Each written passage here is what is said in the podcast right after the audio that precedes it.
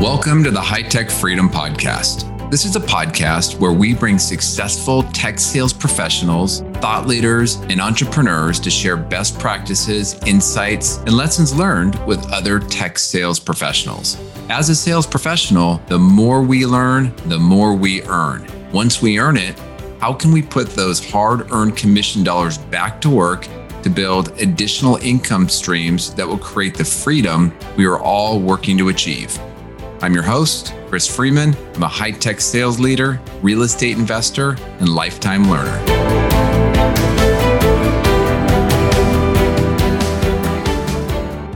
Welcome back to the High Tech Freedom Sales Podcast. So today I want to talk a little bit about doing a great demo.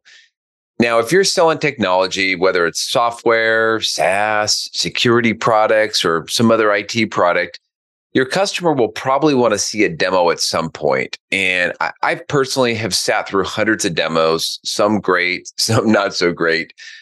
And a well-executed demo can effectively showcase the value and capabilities of your offering. I mean, they're important. They can entice, a potential customer, kind of help increase your conversion rates, get a deal closed.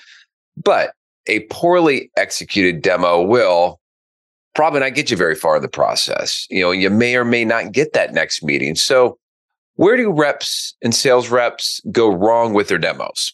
Number one, I think one of the biggest mistakes reps make is that they overwhelm the customer with features.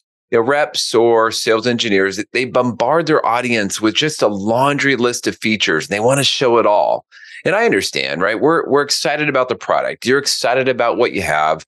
There are features that you feel will differentiate your solution over the competition. Presenting too many features at once ultimately is going to confuse and overload your customer. And I would much rather focus on just a few key features that directly address the customer's immediate pain points and then leave room for questions and interaction. For example, I've seen demos in the past where we were showing all the features and then the customer started to push back on a couple features and they were comparing maybe what we did to some other vendor. And then we spent way too much time trying to defend or address the customer's concerns in those areas. But guess what? They had nothing to do with actually solving the problem that the customer had. We just got sucked into a competition discussion that was totally irrelevant. It's so much better to keep it simple and concise. In fact, I really believe it's better to leave some information out of the demo. I would much rather have the customer come back with questions, bring something up, and then you could respond and start to have a conversation. Think about your favorite movies. What do these movies often do, right? When you're watching a drama, a movie, an action movie, whatever the movie is, there's usually something in the movie that's leaving you hanging for a while. They leave some information out to kind of let it bubble or percolate in your mind. They leave some intrigue, some anticipation. It's no different for your customers. You may not want to watch a documentary, but you want to watch a drama. You want to hear a great story. And it's the same for your customer. They don't want the laundry list of features. They want a story. And if you can hold something back, maybe create some intrigue. Maybe they have to dig in and ask a few questions to get the information out. Now you're engaged and you're having a conversation. And by the way, if they do bring up something new that you had not discussed during the demo or earlier in the conversation, it may now give you the opportunity to better understand that that is something important to them. Maybe if you had just gone through the whole demo, all the features, you would have never known. Another mistake that I see in these demos is a lack of research prior to the demo. It's really no different than a normal sales meeting. You need to do your homework, but a common blunder is just giving that generic demo without tailoring it to the specific needs of the audience, right? I mentioned just highlighting a few of the key features tied to the pain. Failing to research a potential customer's, maybe their industry challenges, maybe there's something that you've seen in your sales that's pretty common within the industry. Maybe you don't know what the customer's exact pain point is, but you know what it is for healthcare or you know what it is for manufacturing, and maybe you can work that into your demo.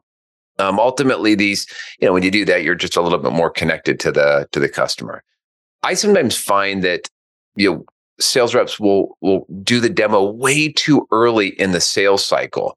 And so as a result, they're not really customizing it because they don't know. Now, I do sometimes see some value in incorporating short snippets of a demo as part of maybe your introduction or maybe as part of your discovery process. And I think that's good. And I've definitely have done it. But still, I've seen too many demos that are just done way early in the process. And we don't even know what the problem is that needs to be solved. I think the third challenge or problem or kind of mistake that I see sometimes with demos is the lack of that interaction during the demo.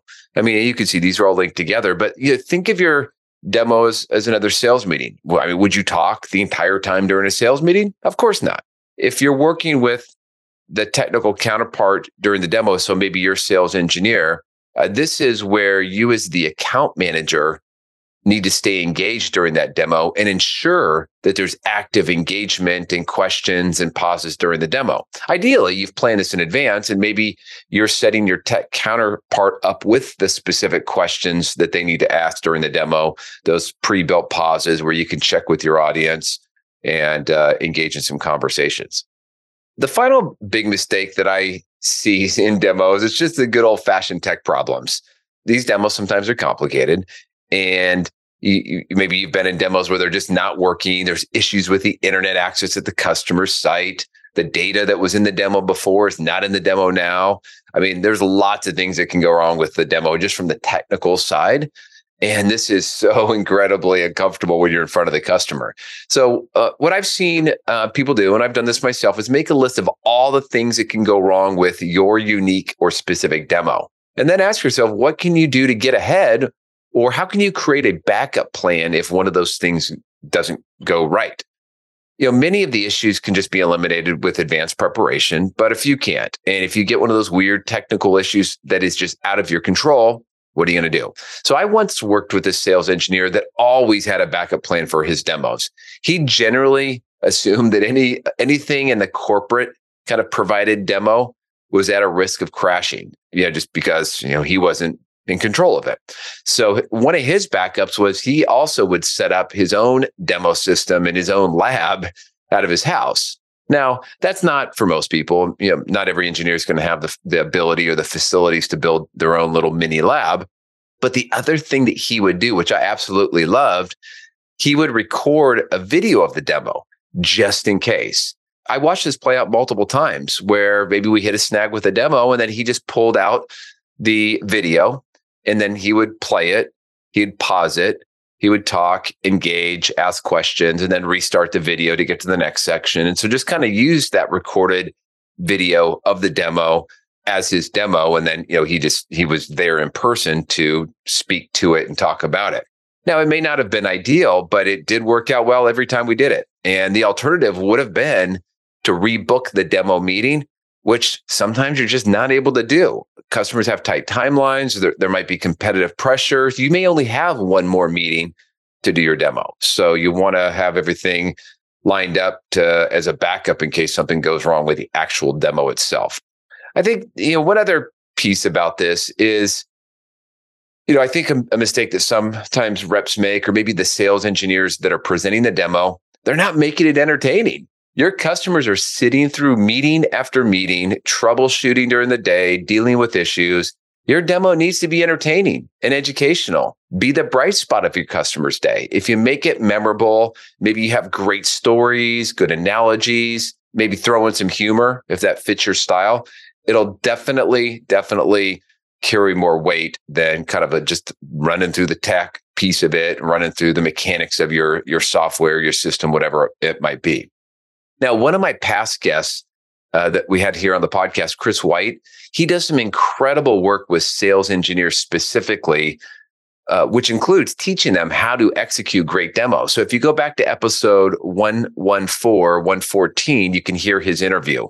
And I also highly recommend his book. I read it as a salesperson, but his book, Six Habits of Highly Effective Sales Engineers. Now, one of the things Chris talks about often is how passionate he is about storytelling when doing the demo.